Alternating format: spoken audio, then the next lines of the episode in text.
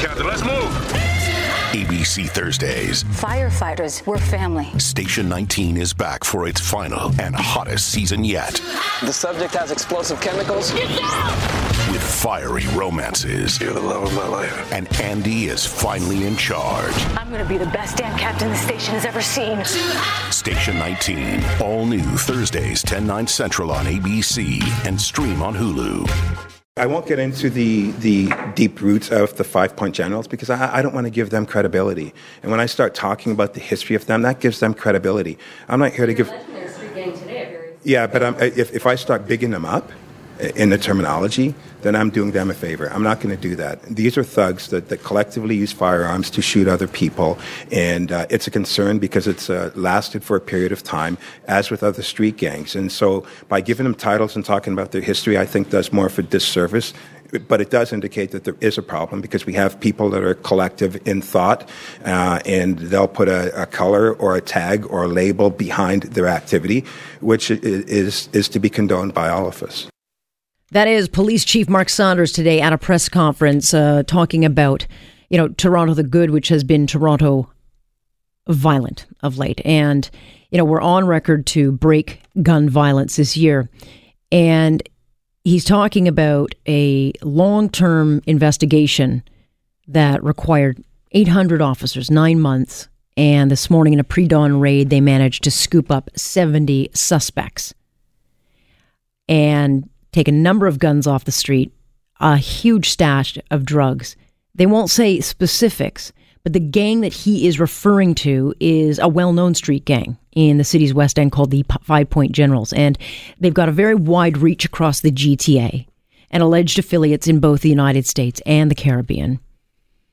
And, and the chief says it will deal a significant blow to organized crime, but we don't know if the accused, and I don't think they are connected to last week's shooting. And, and these are a particular group um, of young thugs that have been involved in some really heinous shootings, including that of 11 year old Ephraim Brown, uh, which happened back in 2007, uh, 2005 or 2007. But he was shot in the throat at a birthday party.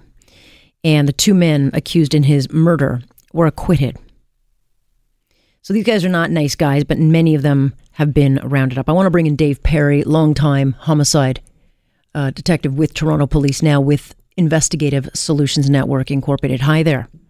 Good to join you again. So, you, I'm sure, are familiar with this particular street gang. Uh, let's talk about this particular, um, you know, project. I think it's, you know, one of the big ones that we haven't seen in a while. But it's certainly the timing of it is interesting because it comes just one week after two sisters were shot. But it has been going on for some time. Yeah, that's the information that I've been getting as well. They've they've been doing this investigation for many many months, and um, you know, timing being what it was, I think more driven by where they were in the investigation and by the recent street violence, uh, led to a, quite a massive effort by all the GTA police services. So, what's the significance? I mean, as far as taking um, a lot of the, the suspected members of, of this gang off the street, I don't know how many there are in totality, but what would be the significance of this bust? Well, anytime you have a a massive arrest like this after a project, it does take a bite out of things on the street for a period of time. You know, there were some 70 arrests, so that's 70 people that are going to be going through the court process over the days and weeks ahead.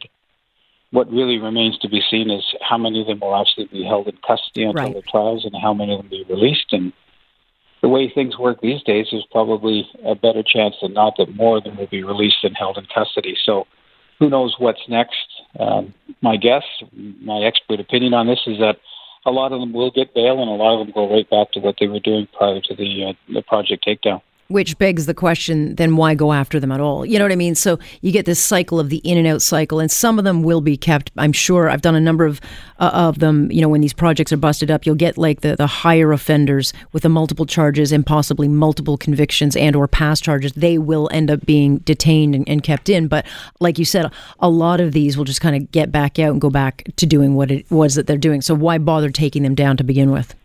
Well, you know, it's the police have to do their job and they have to focus on enforcement and projects. But where I think it's broken right now is that you know there's there's multiple levels to this, and the, first, of course, is being that there's a revolving door in our court systems, and a lot of them will be back out on the streets. And now that police officers are not allowed to do street stops and they're not allowed to do carding or investigations like that, that's where, in my view, policing is starting to break down. And it's again not the police officers' fault; it's the way they've been directed to basically not do their jobs. And a lot of these uh, people will get out on bail. They'll go right back to the gang activity. They're going to be driving around in vehicles with other known criminals. One of the standard, uh, um, you know, pro- prohibitions that put that is put on a release notice. They're not to uh, associate with any known criminals, perhaps any known gang members. They're not to go to certain areas. Of course, they're not to carry firearms and all that kind of stuff. But without street investigations, nobody is nobody's allowed to do this kind of work before, and that's what really started projects and supported projects after takedown is that the police would continue with their enforcement, and quite often these these uh, morons would be right back at it the Yeah. next day. Well, but they were getting stopped. They were getting uh, arrested for breaching their, their bail conditions. They were being put put in jail until their sentencing time. The firearms were being seized off them. Drugs were being seized off them. But that that part, unfortunately, has been taken away from the police, and it's uh, it's very difficult for them to to really do the appropriate follow up on this that they should be doing. Yeah, I mean, I'm sure many of them will wear this as a badge of honor. You had one idiot in the uh, back of a police cruiser giving his, uh, you know, his thuggy friends the uh, the the signs with his hands and that. You know, automatic extra year on his sentence. You know, these guys they, they don't care, right? I mean, they're just animals, and and uh, you know we all have seen the, the spate of violence across the, the GTA and especially in Toronto, and and it's it's frightening. They just don't care. It's all about power. It's all about guns and drugs and controlling the streets. And my opinion, you know, you have to make up your mind who you want to control your streets. You want the police or do you want the gangs? And uh, I'd always put my vote behind the police. Yeah, uh, look, these. I should point out that the Five Point Generals, a couple of their members, uh, and I pointed out that they were involved in a shooting of an 11 year old kid. I mean, talk about not caring. Uh, the defense in that case was that you know Ephraim Brown, this this tiny 11 year old kid at a birthday party, uh, didn't hear the warnings to get out of the way, like he was supposed to get out of the way of the gunfight. So it's his fault. Yeah. Nonetheless, they were acquitted, um, and of course, since their acquittal, they've been in and out of jail a couple of different times on different charges. But again, it, it, the cycle of violence continues.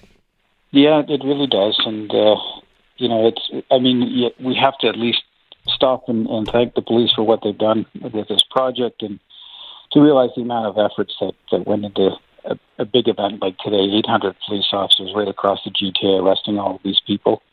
And again, it will have an impact, but you know what? All we have to do is watch the news every day for the next uh, two to four weeks, and we'll know just really how much of an impact that has it had. You know, will the, will the shooting slow?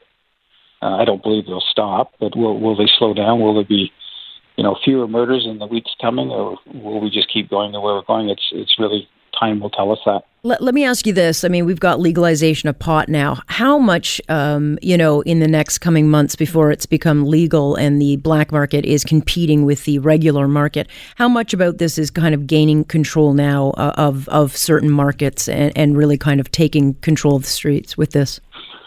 Well, Is it think that's an exacerbating the situation?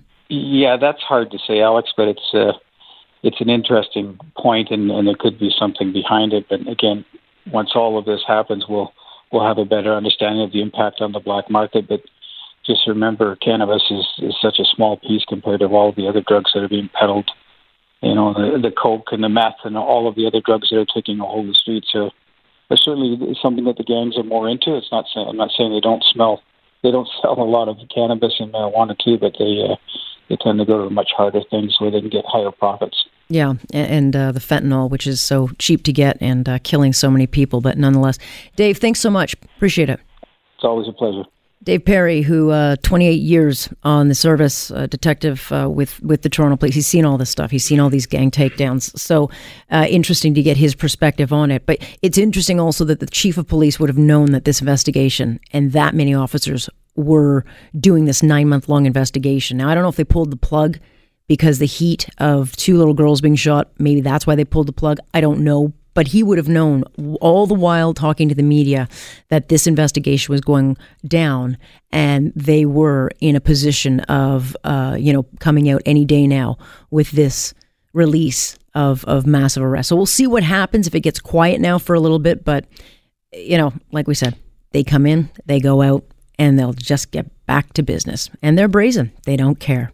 I'm Alex Pearson, and this is Global News Radio.